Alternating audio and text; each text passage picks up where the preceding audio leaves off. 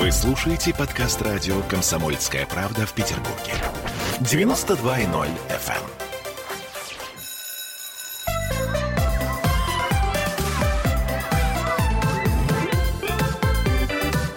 Родительский вопрос.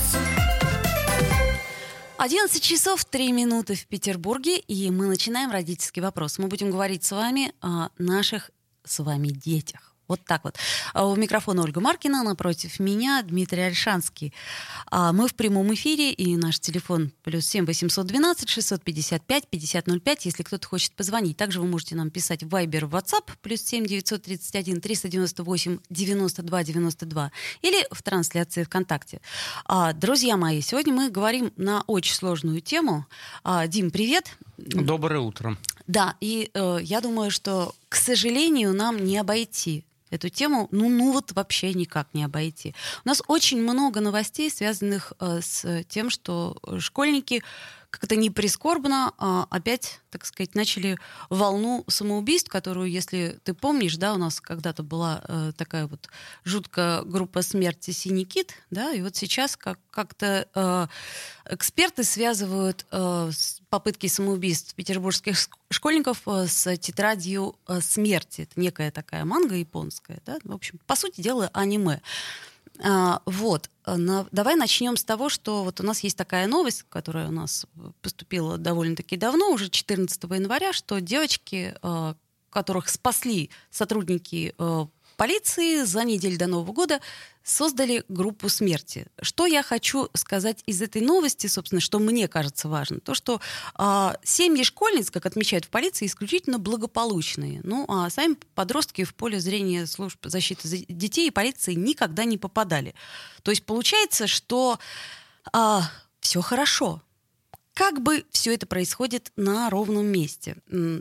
Как мы можем для начала это прокомментировать, а потом, может быть, какие-то пути э, для родителей мы сможем посоветовать? Ну, здесь э, сразу несколько тем. Да? Эм, э, прежде всего про подростковые самоубийства и влияние сетей, влияние интернета на них. Э, здесь э, наши коллеги-социологи говорят нам, что э, каждый третий су су су суицид происходит в результате кибербуллинга. То есть совсем не обязательно про группы смерти. А подростка травят э, или в школе, или в сетях. Да? Вот каждое третье самоубийство связано с тем, что его травили в соцсетях. А, а это происходит практически со всеми пользователями. Что бы ты куда-то не выложил, обязательно появятся хейтеры, которые начнут какие-нибудь гадости тебе писать. Это совершенно нормальное такое явление современного digital мира. Вот. А вторая тема – это то, что подростки интересуются всем маргинальным, вот любые маргинальные темы. И, например, про смерть говорить не принято в нашей культуре. А вот давай-ка мы будем в этой сфере как-то заигрывать и троллить взрослое население такое, да, вот эти взрослые такие значит, институты власти. То есть получается провокация в каком-то ну, э, смысле? Ну, все подростки те или иные провокации делают, и это нормально, да, то есть это, это нормальный путь со социализации, покрасить волосы в зеленый цвет, вот, из, изобразить, что ты там себе пытался вскрыть вены, Э, вот, я помню, у нас одна девочка в школе, она специально бинтовала себе руки, чтобы все спрашивали, что там у нее, а там ничего не было на самом деле, да? То есть это способ привлечения внимания, еще один дополнительный способ. И способ привлечения внимания, и способ обозначить свои границы, и способ как-то стать интересным, и вообще способ пощупать острые темы, а это вполне себе нормально, да? Э, а что можно, что нельзя, где меня остановят, а где меня не остановят, провокация. Э, масса подростков подростков этим занимаются. И то, что девочки создают вообще эм, группу про смерть, это вполне себе нормально. А они хотят это обсуждать. А, а, они хотят кого-то провоцировать. Они хотят, чтобы прибежали папы и мамы, схватились за голову сказали, ой, какой ужас. Вот. А, и здесь у меня вопрос к родителям. А почему бы вам не поговорить со своими детьми вообще о теме смерти? Нормальная тема себе. Ничего такого в это... Это, это не значит, что все тут же пойдут э, гулять в окно, значит, или, или, или как-то вы, выпилиться иным способом. Вот. Э, к сожалению, в нашей культуре эта тема не разговариваемая, поэтому она становится маргинальной. Поэтому она становится таким способом провокации взрослых, способом потроллить их, и э, мы тут же хватаемся за голову, какой кошмар наши дети думают о смерти. Хотя тема как тема. А, Дим, ну вот тут я хочу э, все-таки вставить э, свои пять копеек. Одно дело, когда мы говорим о том, что это провокация и о том, что это могло бы произойти. И совершенно другое дело, когда это происходит. Вот, например, э, собственно говоря, что меня натолкнуло на то, чтобы сделать все-таки эту передачу и слегка коснуться этой темы. А, Яна Тумина, известный петербургский режиссер, выложила в Фейсбуке несколько дней назад пост. Сегодня в нашем районе в 640 школе я специально называю называю школу. А, случилась трагедия. Мальчик шестой класс шагнул в окно во время перемены. Он госпитализирован в тяжелом а, состоянии. А, у меня есть некое а, подозрение, что все это связано в каком-то смысле с удаленкой, все это связано с тем напряжением, которое а, сейчас у нас в обществе происходит. И, может быть, так или иначе, а, буллинг не буллинг, но а, учителя все равно повлияли на это.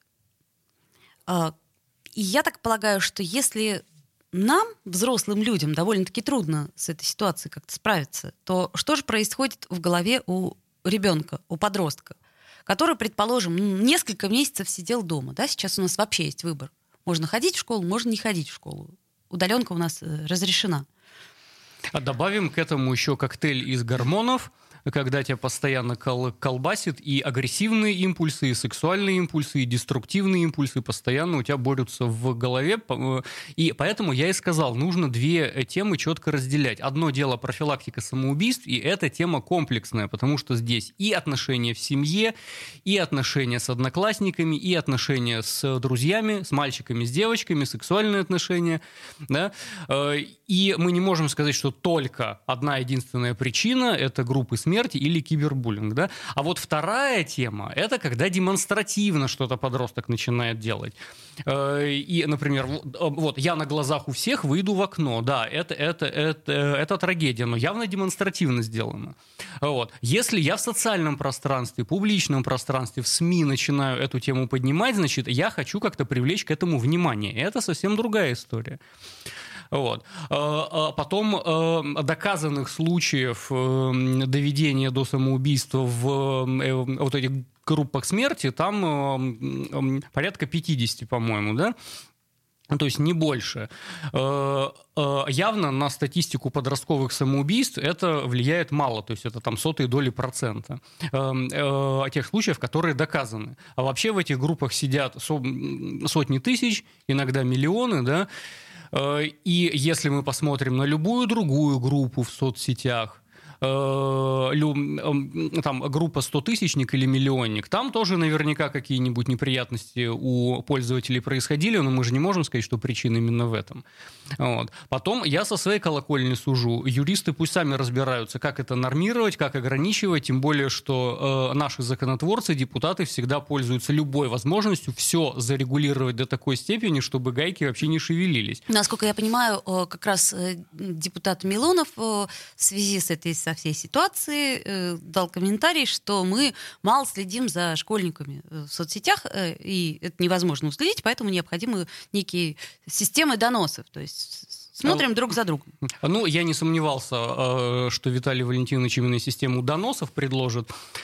Но, по сути, это же поможет уберечь от самоубийства? Нет, не поможет. Не поможет. А, потому что если человек хочет, он и с доносом это сделает, и без доноса это сделает.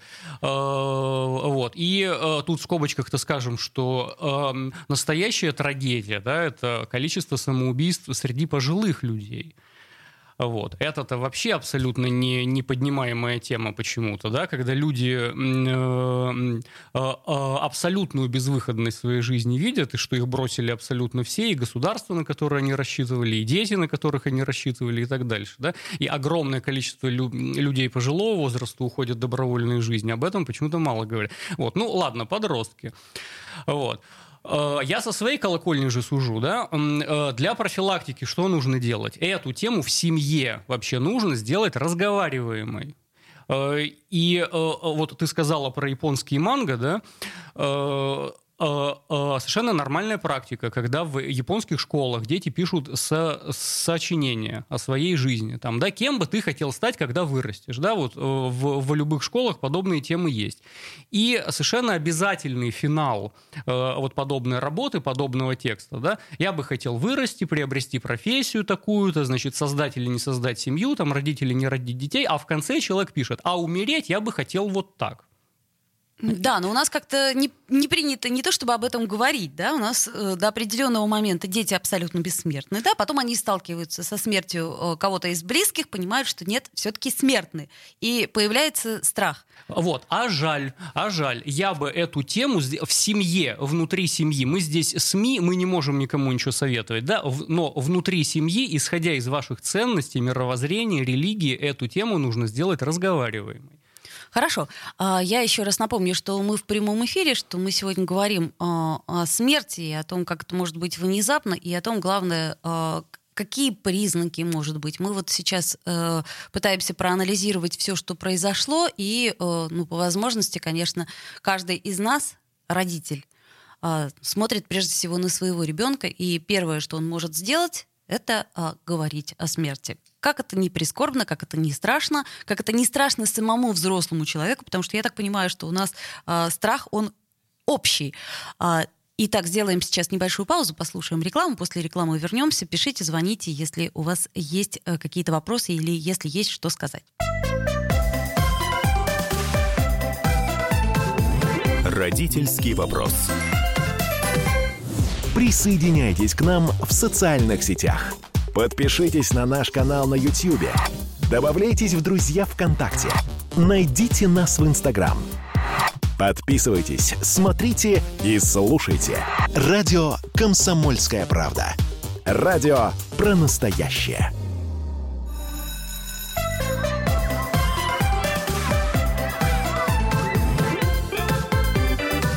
Родительский вопрос.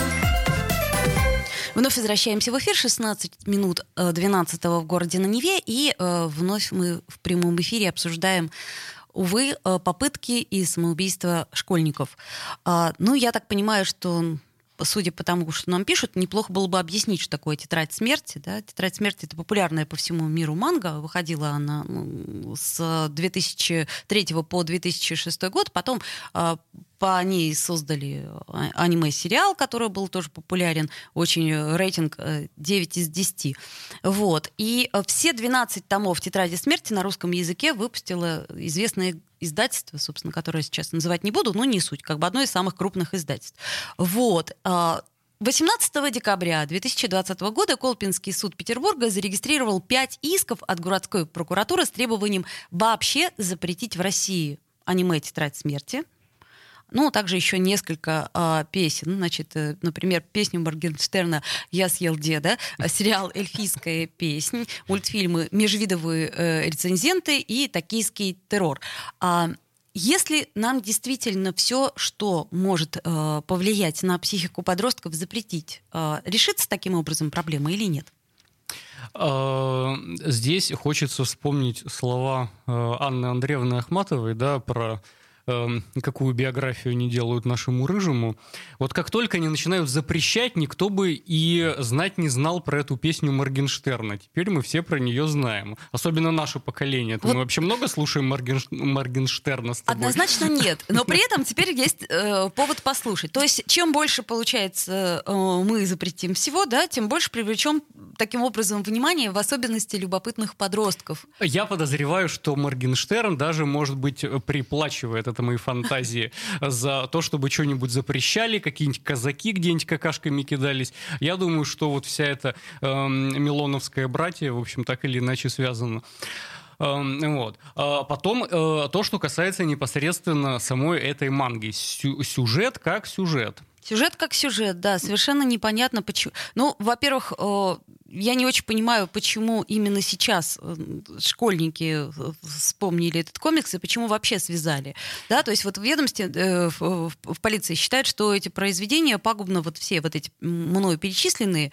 И, в общем, например, пресс-служба судов Петербурга описала «Тетрадь смерти» как аниме с летающими частями тела, физическим, психическим насилием. То есть, честно говоря, там ну, если мы а, а, вклю, включим любой сериал, да, то, на мой взгляд, насилие ничуть не меньше. А, даже не сериал. Люб, любая детская сказка. Э, это про то, что кто-то кого-то съел. Да? Волк съел бабушку, красная шапочка, давайте запретим. Э, мальчик с пальчик, там родители пытались из, избавиться от детей, убить их, заморить их голодом. Гензель и Гретель, да, баба Яга, которая ест детей. Вот давайте вот это все вообще запретим. Сказки Роу давайте запретим, Кощей без бессмертный, э, Иван Царевич, Я Баба уж не Яга, говорю вот про это... э, братьев Грим. Там просто или Гауф. Это, это очень страшно. Это не наше все. Это вот а, это ге... не наше. Гейропа, это вот немецкие все эти. Это понятно, что это давно пора запретить. Так ну... надо и русские народные. Морозко, понимаете, это же девочку заморозить насмерть вообще история. Ну, да? подожди, я все-таки возвращусь э, к новостной повестке, потому что 12 января, как я уже сказала, ученик 640 школы э,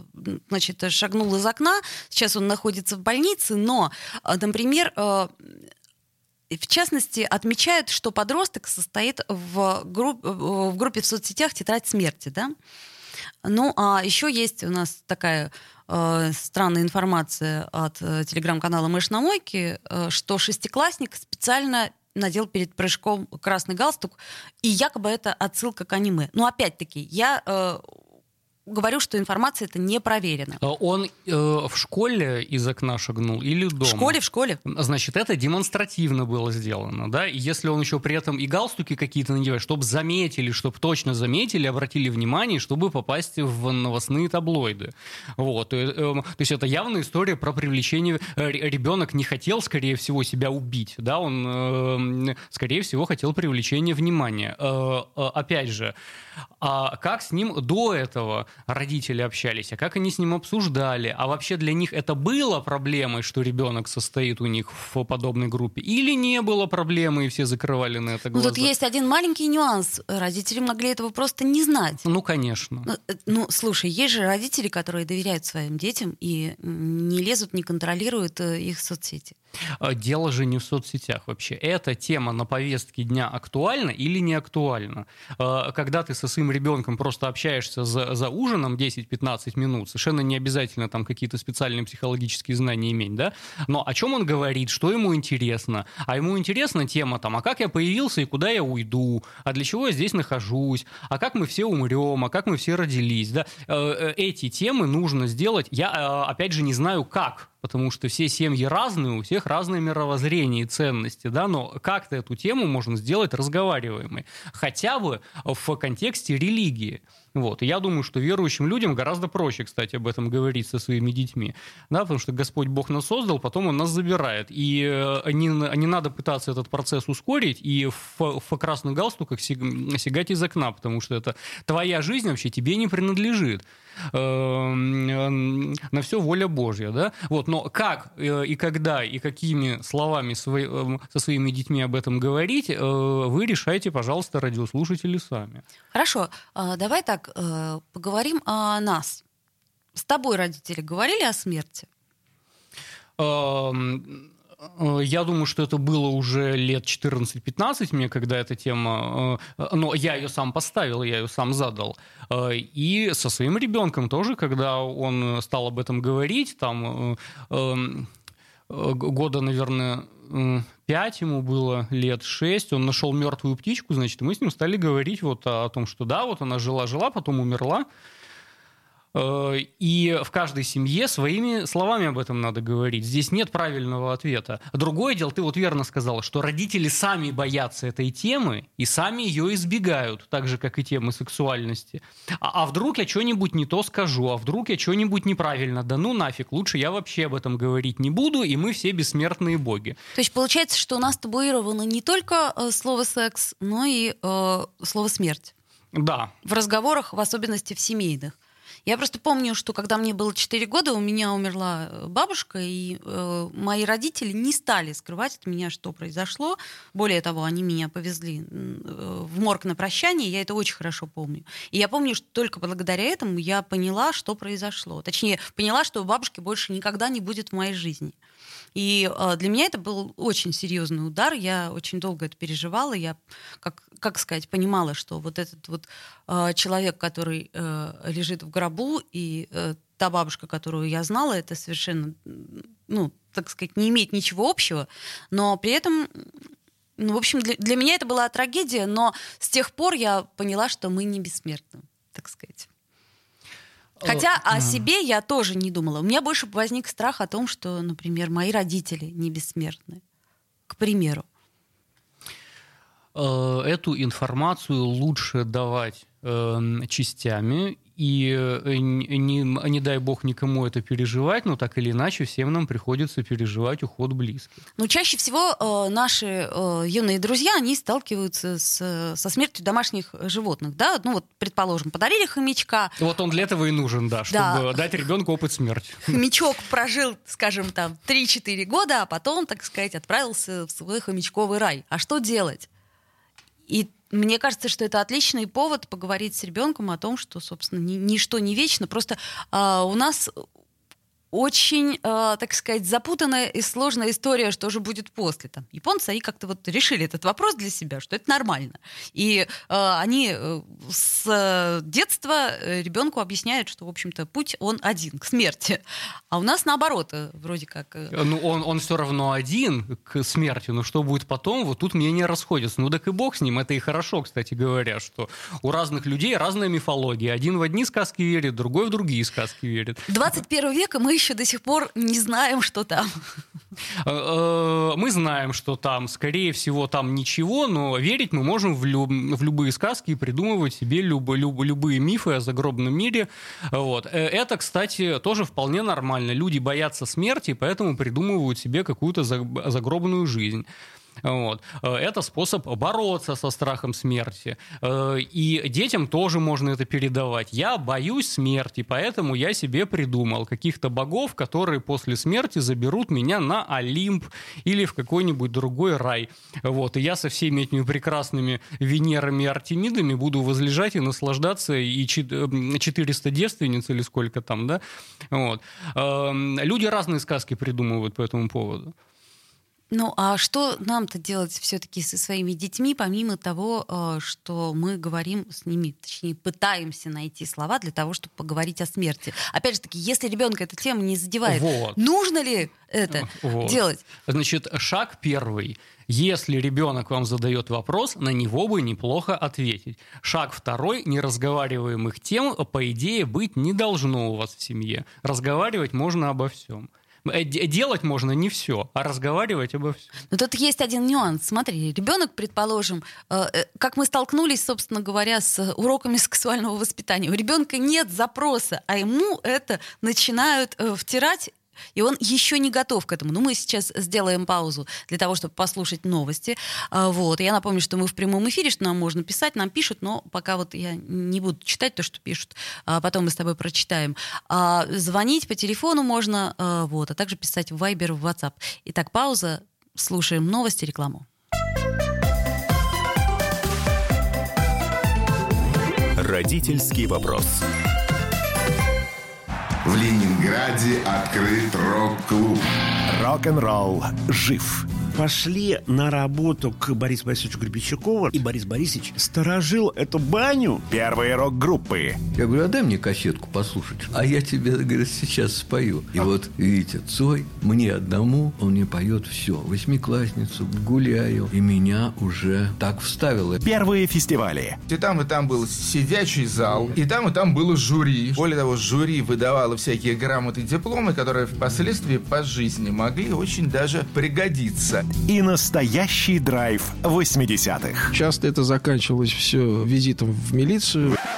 Легенды и мифы Ленинградского рок-клуба. Каждую субботу в 21.00 на радио «Комсомольская правда» в Петербурге.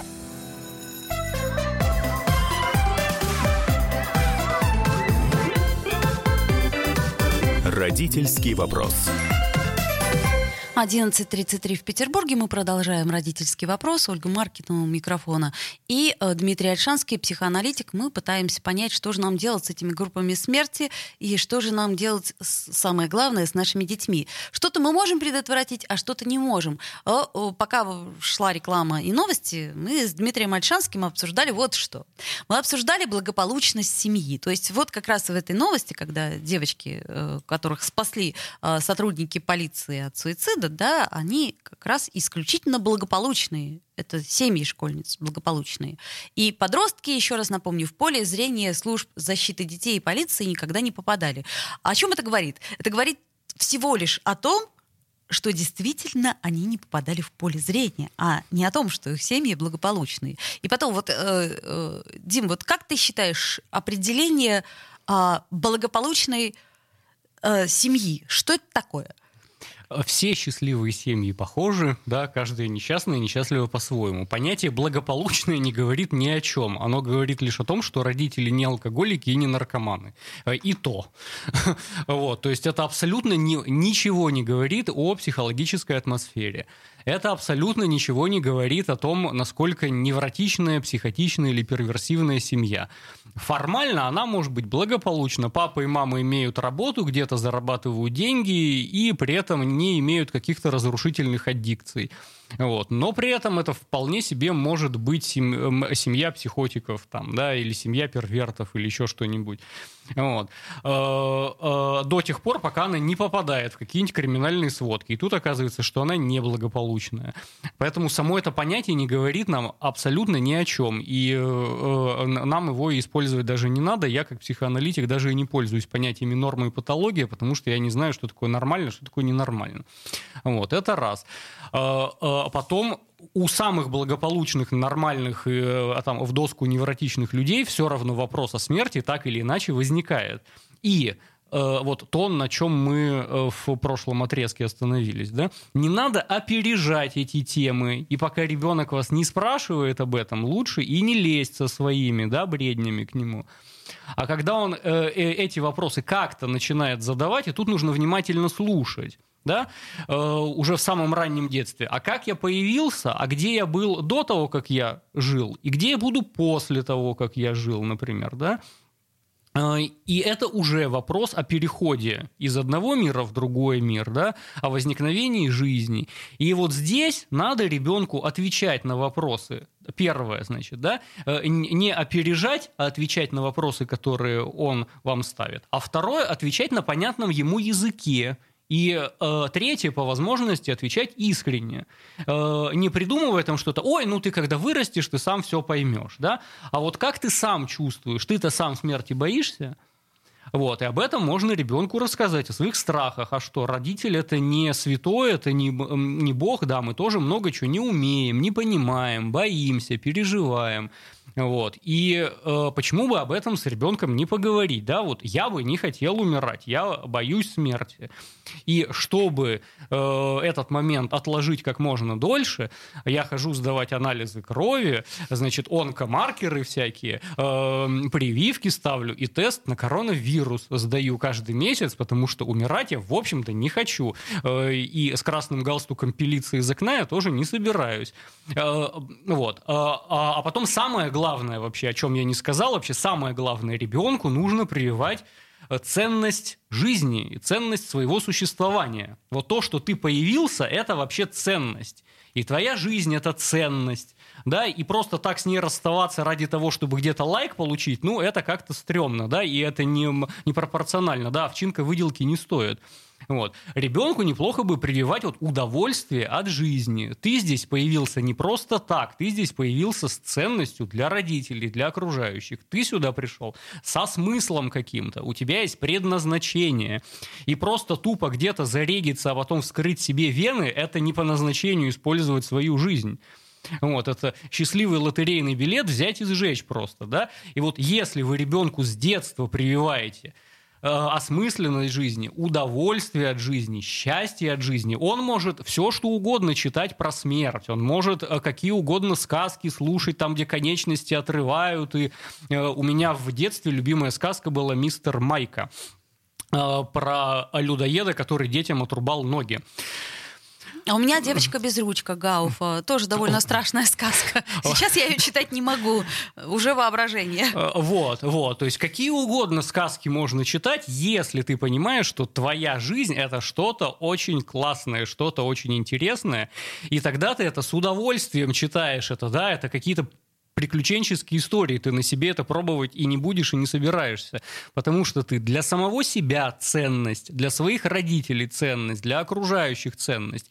И вообще жизнь тебе дана, чтобы разные классные штуки попробовать. А тебе еще только 15-16 лет. У тебя впереди еще 80. А, Дим, есть один нюанс. Я вот заметила по себе, что а, когда ты откладываешь какие-то дела, да, сейчас это модное слово прокрастинация, а прокрастинируем мы постоянно, то есть ты не делаешь уборку, там, ты не помыл сковородку, дочисто подумал, ну ладно, завтра помою. И вот эти дела у тебя копятся, копятся, копятся, потом ты как взрослый человек понимаешь, что за тебя это никто не сделает, поэтому ты э, начинаешь с краю. Что касается подростка, то я вот, э, общаясь с ними, понимаю, что у них иногда накапливаются долги.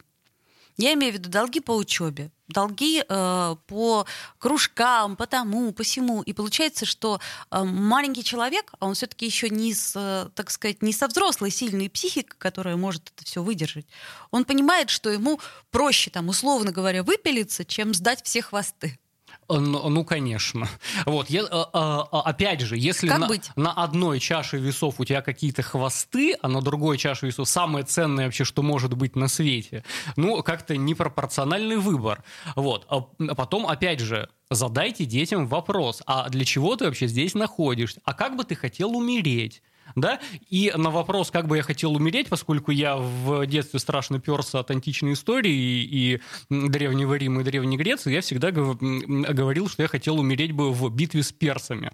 Вот. Мне казалось, что это самое прекрасное окончание жизни, защищать нашу дорогую Спарту э, от персов. Вот. Ничего более прекрасного я не видел. Но я так понимаю, что ты подрос и чуть-чуть мнение изменил. Э, Нет, до сих пор не изменил. Вот если на Спарту кто-нибудь нападет, я обязательно пойду э, 300 спартанцев, я буду один из них.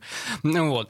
Э, э, э, Если для тебя жизнь это интересное приключение, ты сам себя и не захочешь убивать. Вот к чему я веду. Дайте ребенку ощущение, что вам жить нравится, и вы ему тоже жизнь дали для того, чтобы было классно и интересно. Твоя жизнь это ценность. Вот тогда он не захочет с ней расставаться из-за двоек, из-за несданных там хвостов и непомытой посуды, потому что это все херня.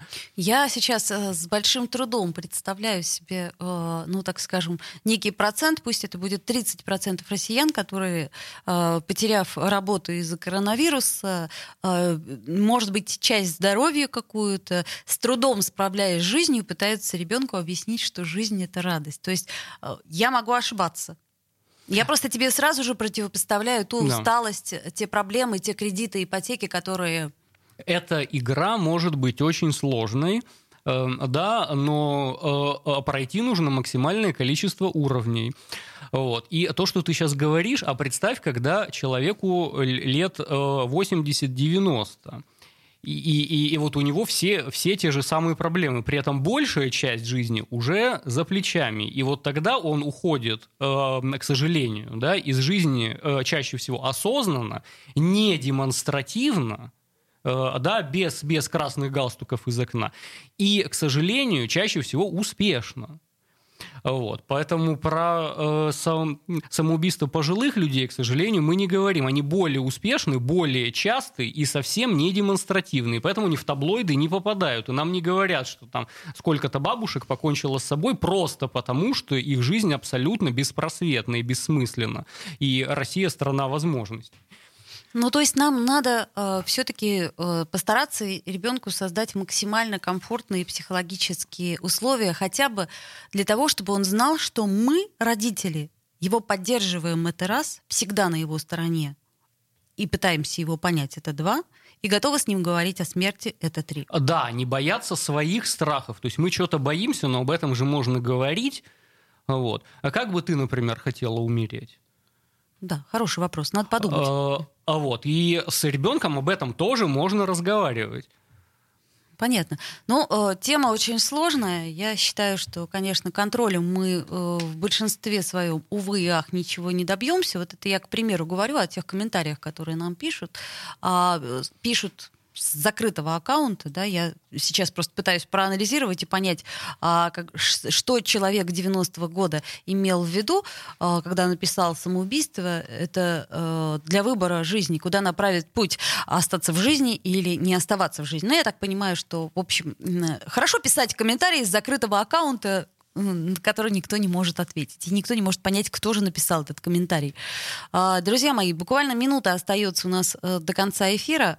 А, мы э, можем надеяться только на то, что нам самим будет не очень страшно, и, как сказать, поскольку мы-то взрослые люди, и мы вполне в состоянии взять на себя ответственность и э, начать об этом хотя бы говорить. Тогда, когда мы чувствуем, что, что ребенка эта тема задевает. Э, не врать самому себе прежде всего и не бояться говорить о том, что тебе страшно. Дмитрий Альшанский, психоаналитик, с вами был сегодня, Ольга Маркина. А, до встречи, и я надеюсь, что мы будем все-таки внимательнее смотреть за своими детьми и четко чувствовать их состояние. До встречи. Родительский вопрос.